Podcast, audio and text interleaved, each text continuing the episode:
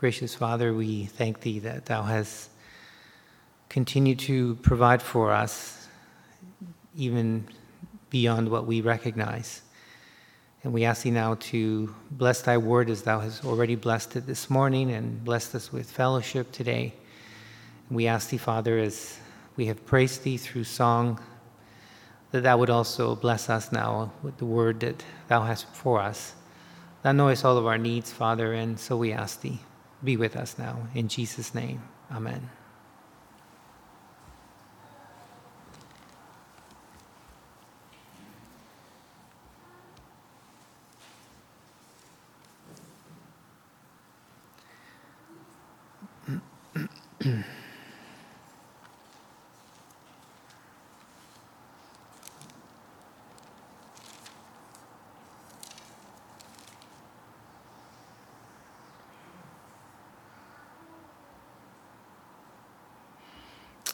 The Lord's help, I'd like to read from the uh, letter to Philippians, chapter 4, beginning with verse 1.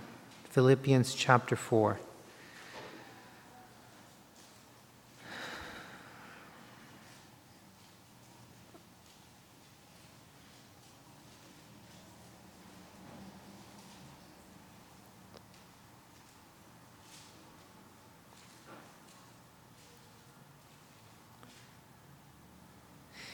Therefore, my brethren, dearly beloved and longed for, my joy and crown, so stand fast in the Lord, my dearly beloved. I beseech Euodias and beseech Syntyche that they be of the same mind in the Lord. And I entreat thee also, true yokefellow, help those women which labored with me in the gospel, with Clement also, and with other my fellow laborers, whose names are in the book of life. Rejoice in the Lord always. And again I say, rejoice. Let your moderation be known unto all men. The Lord is at hand. Be careful for nothing, but in everything by prayer and supplication with thanksgiving let your requests be made known unto God. And the peace of God, which passeth all understanding, shall keep your hearts and minds through Christ Jesus. Finally, brethren, whatsoever things are true, whatsoever things are honest, whatsoever things are just, whatsoever things are pure, whatsoever things are lovely, whatsoever things are of good report, if there be any virtue and if there be any praise, think on these things. Those things which ye have both learned and received and heard and seen in me, do, and the God of peace shall be with you. I have read through verse 9.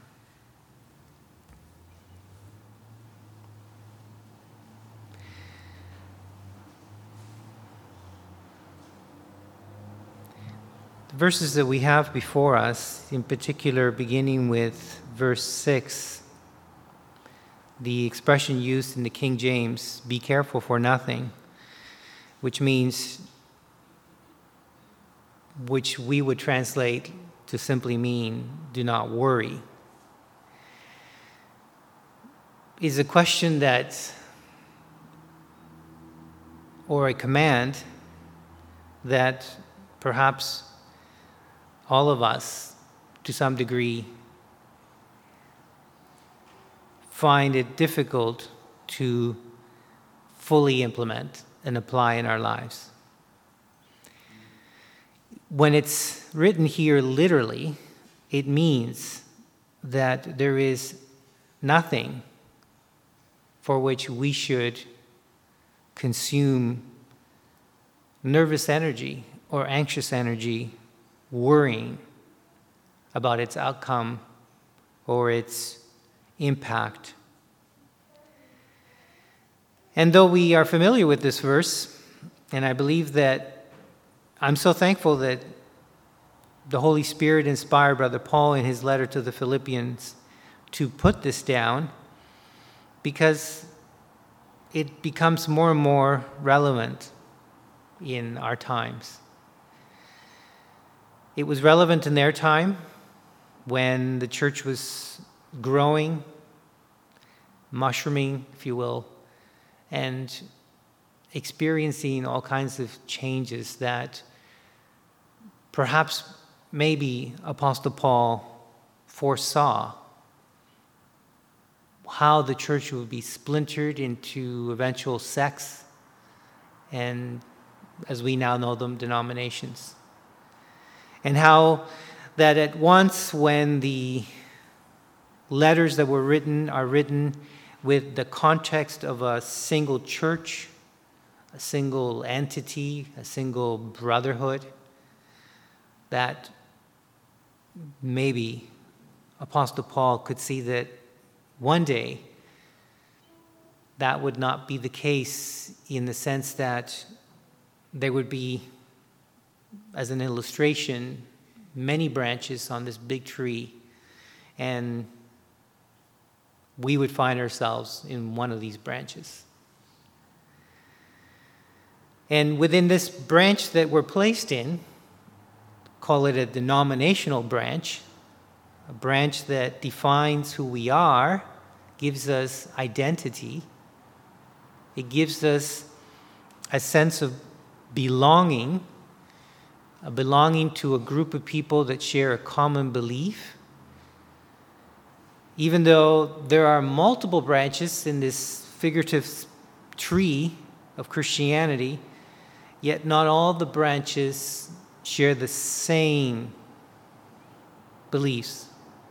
They may have some core beliefs shared, but their interpretation of how we apply those core beliefs in our lives vary and are different.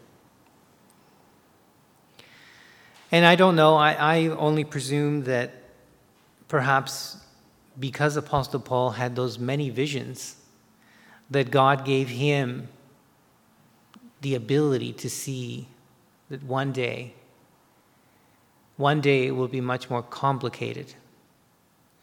And that every group of believers would have to take what was understood to be then universal Christianity, and that's where Catholicism comes from. Catholicism means universal church. Time, there was only one church. All the letters, all the references to brothers and sisters were understood to be one in reference to one church that you would visit throughout Asia Minor or throughout Europe or throughout the Roman Empire of the time. There was one church. Today we have many churches. We have many churches. And we are fortunate within our denomination that we can we can define and relate to the scriptures with respect to this concept of brotherhood. Today, we're still able to experience the scriptures as if they're speaking to our denomination because we still today share this bond across country barriers, across uh, national uh, lines. We are not divided by geographical borders in this world. We are, we are connected through a common belief in our denomination. And today, still, because of the efforts of some, historically, who have persevered to maintain the sense of identity, we can read these letters and we can appropriate the concept of brotherhood to ourselves and to our denomination because we can just drive down the street today to Strasbourg and sing in an area saying, with brothers and sisters whom we believe have believed like we have. So, But as the world changes, as there is a greater influx and outflux of movement of people, the concept of a brotherhood will be challenged.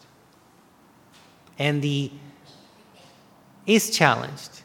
And the idea that the branches in this tree should remain distinct is challenged.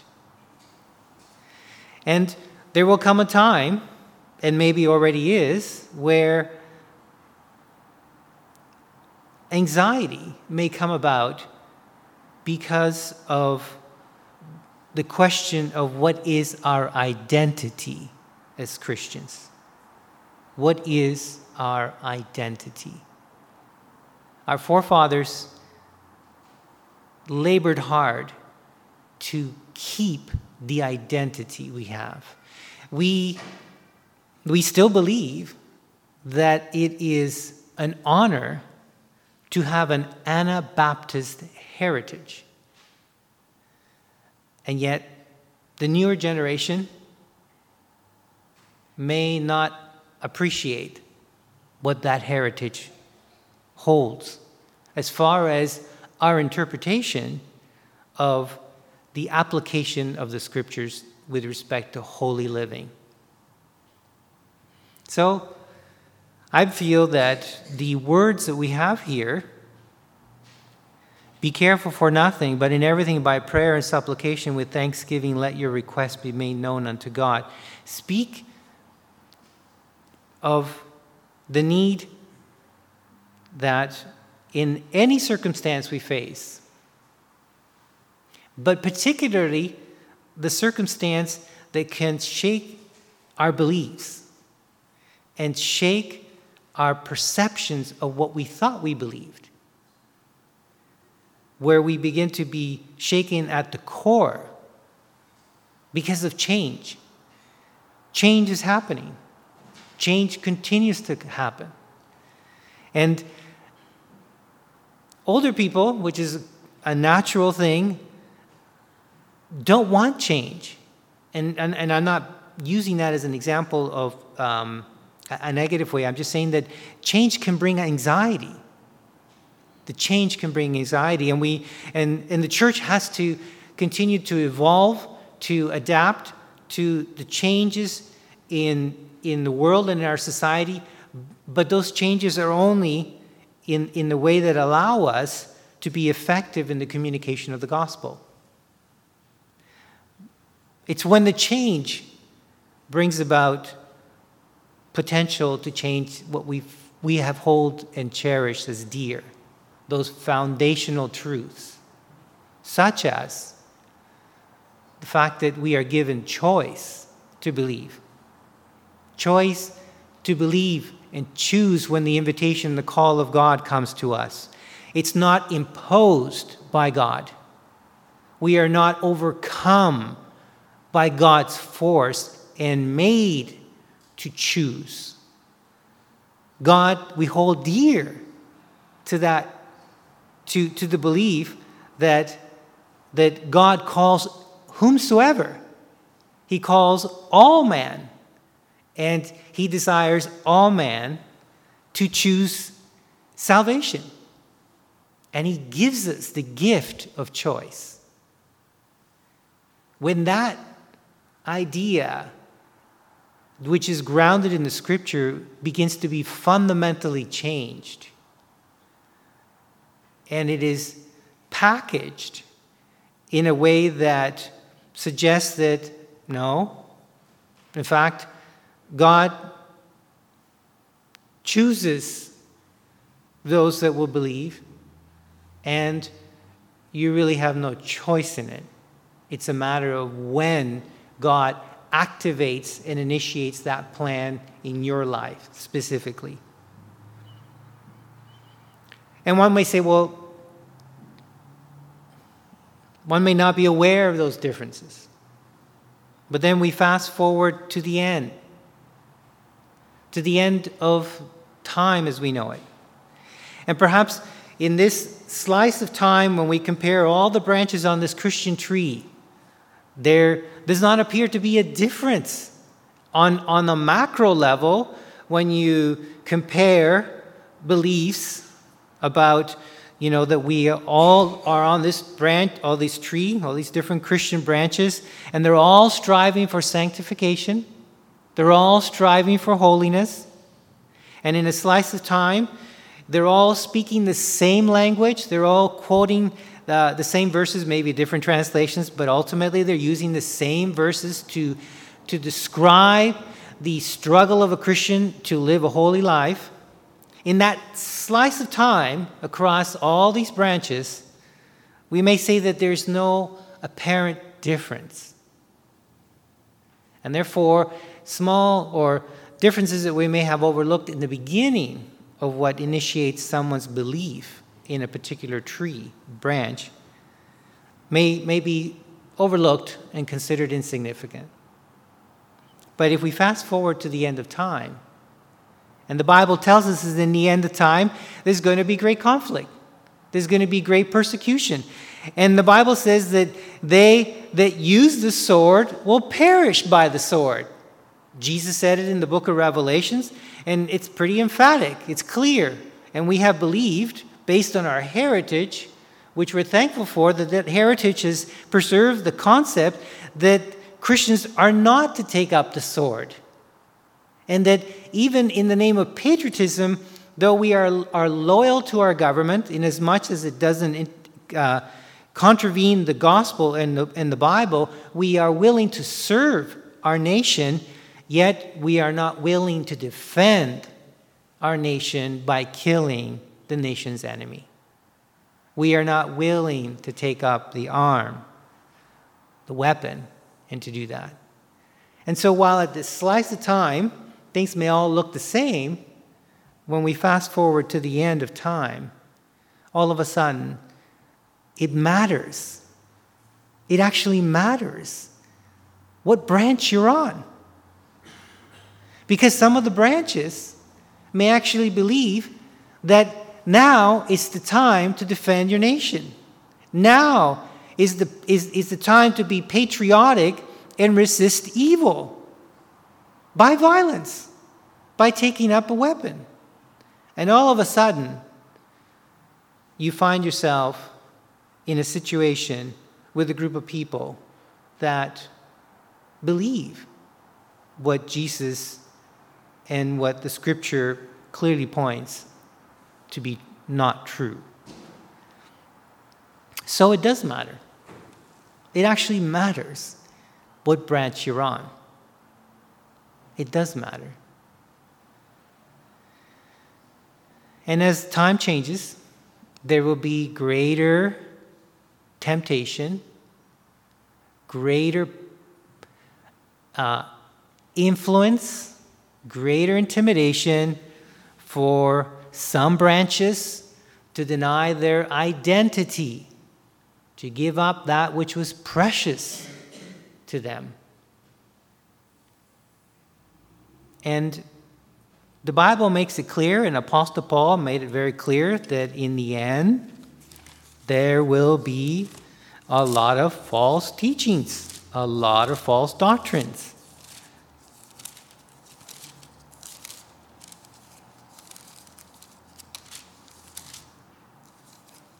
This know also that in the last days perilous times shall come. And the word perilous means it presents a danger to your life. And you can simply add the word spiritual life. That's how perilous it's going to be. And it's going to be perilous because man shall be lovers of their own selves, covetous, boasters, proud, blasphemers disobedient to parents, unthankful, unholy, without natural affection, truce breakers, false accusers, incontinent, fierce, despisers of those that are good, traitors, heady, high minded, lovers of pleasures more than lovers of God, having a form of godliness, but denying the power thereof. From such turn away.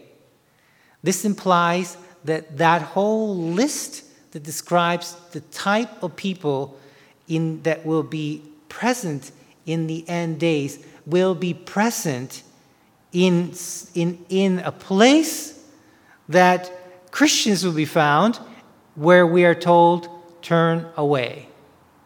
Turn away. So, this morning we, we were reminded that if we had the opportunity to, to, to have a glimpse, even as Apostle Paul had in his many revelations, how would it change us? How would our, our concept and our belief about the very nearness of God how would that experience change our, our desire to all of a sudden now be real in our application of the scripture and in our holy living and in, in our zeal and our recognition that actually God is real and that he's, and his son is coming soon? And that God is going to be glorified, be glorified in, in his judgment of man as sinners. So, if we had that opportunity, it certainly would change us. But the scripture's telling us here that if we knew what was coming, we would also get ready. You know, Jesus said if, if, if the man knew that his house would be broken into, he would have not let it happen. He would have watched. And if we know, if we only could see ourselves down the road in perilous times, and what kind of compromise we would make in those situations if we had a glimpse of the future of where how we would act under those circumstances would that change us today? Would we make changes in our lives? Would we take inventory of our, our walk with god and would we make changes? If we could see what's coming and how we are going to react to those situations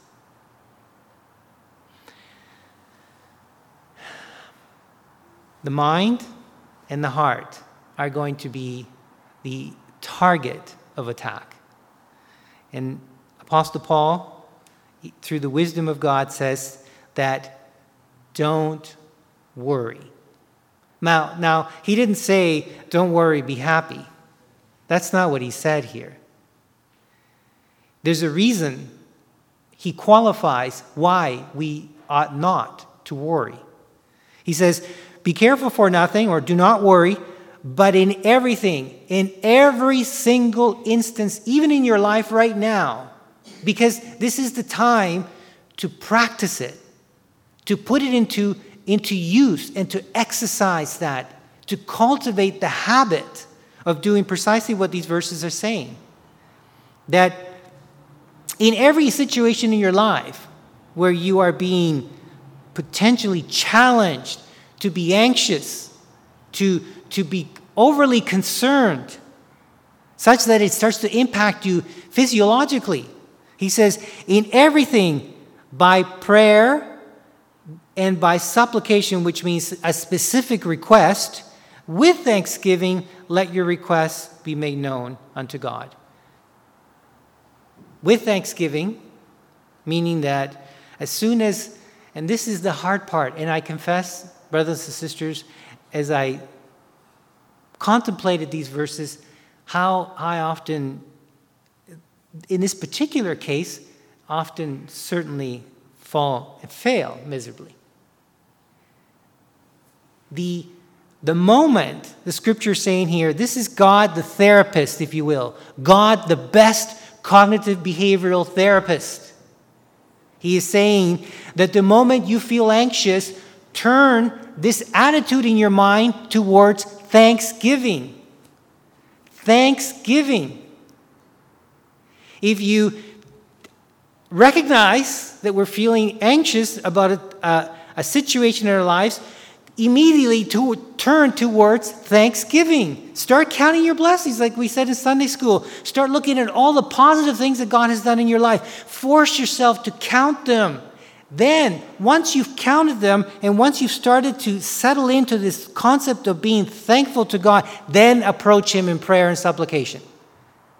If and only if you do that, if and only if you do that, If and only if we apply what verse 6 says, it says, and the peace of God, which passeth all understanding, or what you may, we may, we may simply interpret that to mean it defies all logic.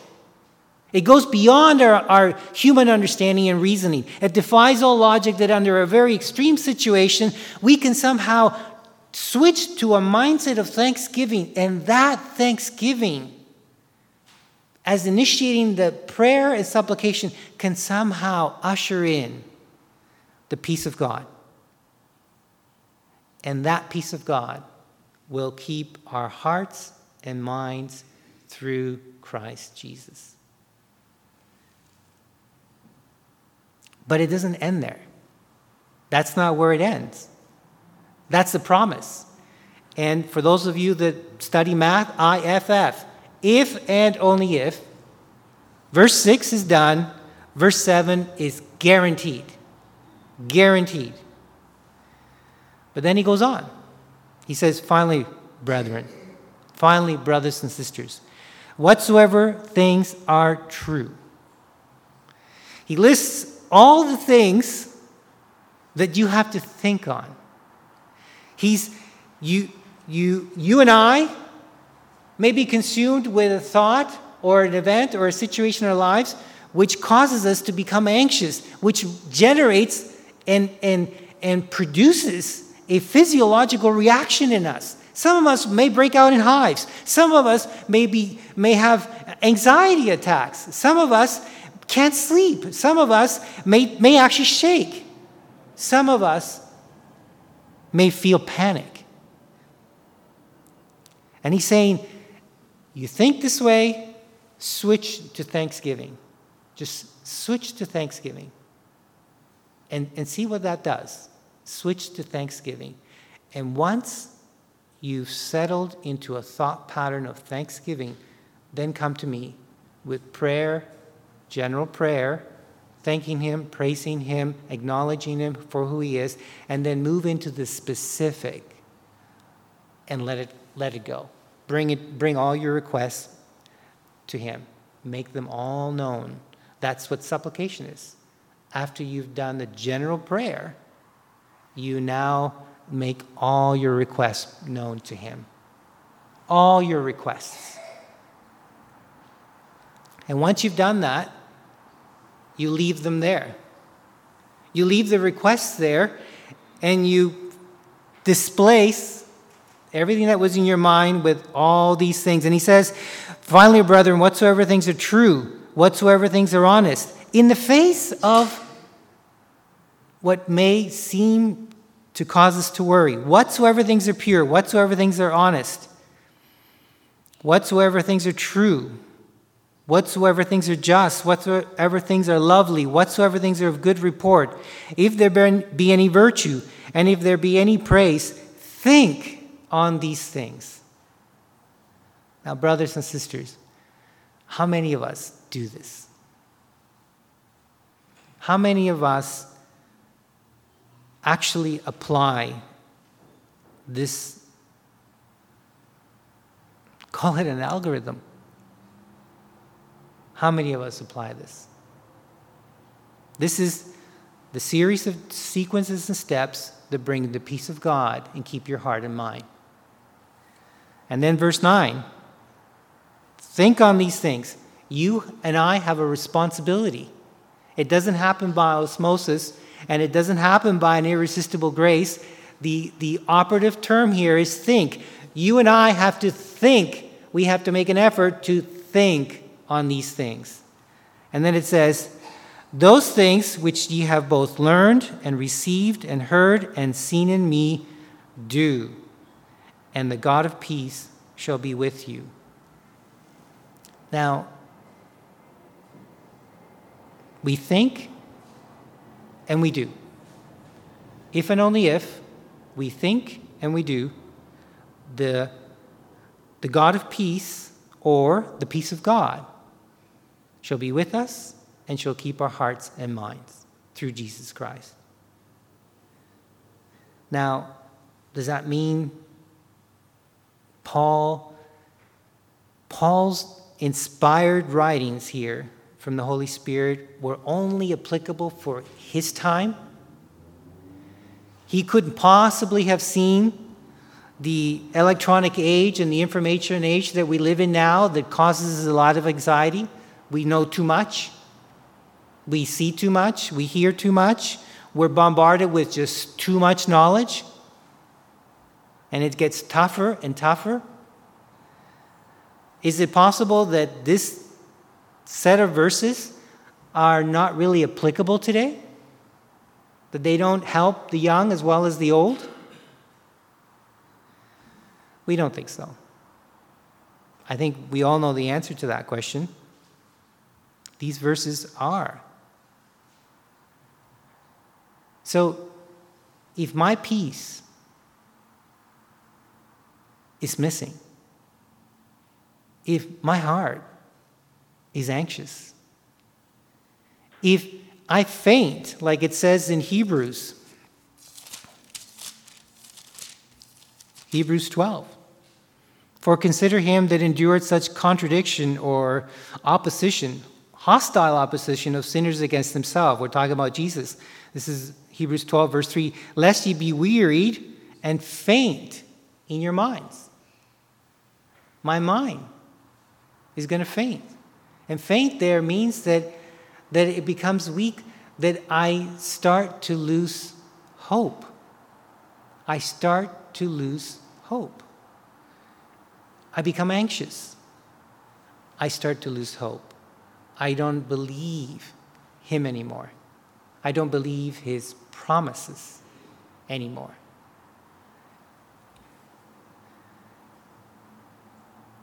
The devil knows precisely what to attack. And the most sensitive areas for us is going to be our hearts and our minds. And yet we have a, we have a set of instructions that promise us that if and only if we do and think, we will have the peace of God and it will keep our hearts and mind through Christ Jesus. Amen. Read a few verses from the letter to the Hebrews. This is in chapter 4, verse 14. Seeing then that we have a great high priest that is passed into the heavens, Jesus, the Son of God, let us hold fast our profession. For we have not an high priest which cannot be touched with the feeling of our infirmities, but was in all points tempted like as we are, yet without sin. Let us therefore come boldly unto the throne of grace that we may obtain mercy and find grace to help in time of need. There's an expression that, that is used today. I don't know whether it's a modern expression, but you sometimes you hear someone say, you know, that person was there for me, or I have a close friend that is, that is always there for me when I need them, when I need to unload, when I need to share my feelings. Some of the things that are, some of the emotions that are experienced in our time today is loneliness. Even though we may be living in a crowded home, if we are unable to share how we feel, if the way we actually feel we are unable to share it with those that are in, in the same roof, we may, we may feel actually quite alone. And loneliness and being alone is a common, common struggle today, even though our population is just tremendous. And there is a need. People that are alone have a need. We all have needs. And sometimes to greater or lesser degree, it would be nice to have someone there that we can come to and just unload, share what we're actually feeling, ex- express our loneliness or our, our fears, our anxieties. But to, to place that expectation on a human being is risky because they're not always going to be there for us and they're fallible. And And that's really not where we should be placing our real trust. Jesus is the most qualified person to be there for you. He is the one, as it said there, that wants you and me to come boldly to Him because He understands us. He is the most qualified, and He will never fail us. He, he is infallible. And in fact, He's at the right hand of God right now, interceding, waiting for us to come to Him, to treat Him as the one that is there for us. No one else could fulfill that. And in fact, if we were to cultivate the act of going to Christ as the one who should be there for us, we begin to cultivate that experience and we, we experience Him as if He was a physical person there in that same room, giving us immediate feedback when we unload our, our feelings, our fears, our anxieties, our uncertainties about life, our own feelings about our own weaknesses. If we experience going to Christ on our knees as was prayed, if we cultivate that, that connection with God, as the Apostle Paul said, in prayer and supplication, let your requests be made known to Him. We are going to discover that He is very much there for us and that He is very close to us and that and our eyes will be opened to the reality of God. I hope and pray that we would strive for that, to cultivate making Christ the one that is there for us. Amen. This concludes our service.